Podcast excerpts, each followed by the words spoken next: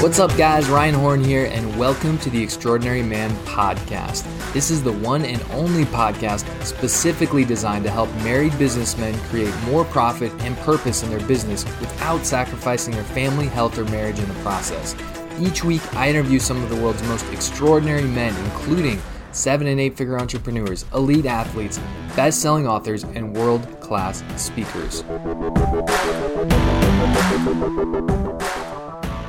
Hey, what's up, guys, and welcome to another recap episode. Today, I'm going to be giving a recap of my interview with Angus Nelson, and I really appreciated Angus and his openness and honesty and vulnerability. So, he told his backstory, and he started his first business around age 28 and ended up behind the eight ball financially. Had to move into his parents' basement, and he was married at the time. He was working 70 to 80 hour work weeks, and his wife was frustrated, obviously, by that. And essentially, that led to him making a series of poor decisions, poor choices.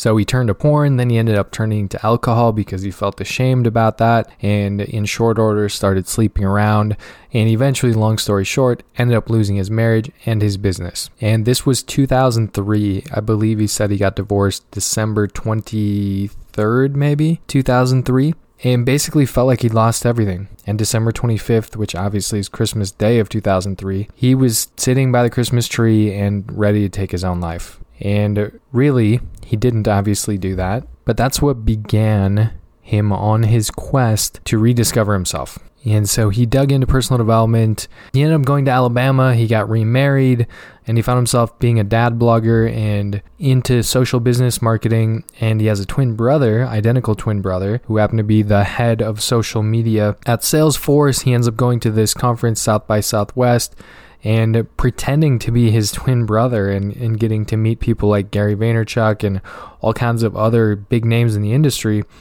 And essentially, he gets hired to work with Fortune 500 brands. Essentially, he ends up working with 74 of them and having calls with executives, and he started to see patterns. And he started to see that he had a gift for coaching. So, 2016, he left that company and eventually, and he slowly crafted his own model. And so now he is a men's coach. He helps coach men and help them maximize their potential essentially. And I asked him a question about how, especially when he's working with the Fortune 500 executives, there's a lot of guys who appear to have it all together. They have a big house, they have a nice car, they have a beautiful wife and family. It seems like they have everything together on the outside, but yet they're still not happy and they're not fulfilled. And the reason is because people think that, oh, once I get this, I'll feel validated.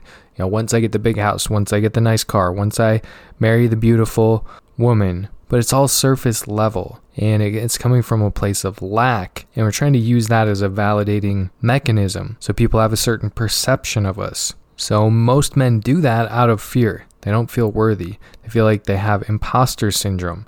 And so that's why they're going and trying to chase all these things. But ultimately, it's got to be an inside job. You can't have external things validating you, you have to internally do it.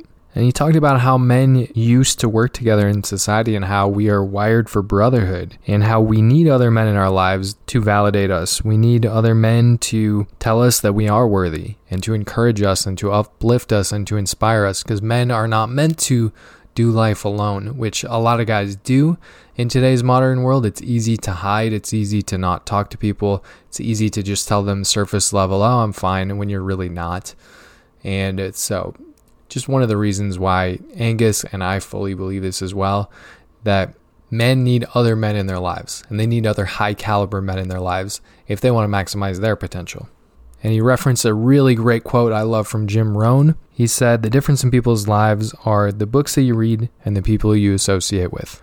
And I asked him, Well, how do you find other high caliber guys if you don't know any? What do you do, right? And he said, basically, you become better yourself because you're going to attract other high level people around you when you do that. Like attracts like. I asked him about investing in himself because obviously, I already mentioned 2003, he lost his business, lost his wife, lost pretty much everything, and he was at the point of being ready to take his own life. So, how did he turn that around? And, you know, what role has investing in himself played in that? And essentially, he said, look, it's been everything. Because he tried for a long time to do stuff by himself, you know, maybe buy some courses and whatever. But 2018 is when he hired his first coach, and it was a game changer. Changed everything. And now he's hired tons of coaches. He has coaches for all different areas of his life, for his business, for his health, for other things. And it's just incredibly important. And I want to point that out because this is a massive pattern that virtually every guest I've interviewed, and the more successful they are, the easier it is to see this pattern that they didn't do it by themselves. They invested in themselves, they bet on themselves, and that's how they went to the next level. And then they did it again and again and again. It's my own story as well. You will never be able to maximize your potential by yourself, it's just not possible. You need other people, and in particular, other high caliber men around you coach you, to encourage you, to hold you accountable, to inspire you, and a million other things. So I want to point that out because I too, for several years, struggled a lot because I tried to do it on my own. I didn't want to admit that I needed help to go to the next level. I wanted to just, you know, give me a course or something, let me do it on my own, and I'll figure it out and I'll figure out how to go to the next level by myself. But it's backwards thinking. I asked him about some of his best habits. He said, being curious about everything and asking questions. And those are two really great skills that I think are, are vastly underrated being curious and asking great questions. And lastly, of course, I asked him what his definition of an extraordinary man is. He said, you know, it looks a little bit different for each man, but it's a man who has nothing to gain, nothing to prove, and nothing to lose. No ego, no agenda, and he's a powerful person and a light in a dark place. And you can go connect with Angus and check out some free resources that he has over on his website, angusnelson.com. Guys, thanks so much for joining me on another episode of the Extraordinary Man podcast. Here's the thing you're never going to maximize your potential on your own. So I'm personally inviting you to come and join me in the private Extraordinary Man Facebook group so you can level up your business and your life.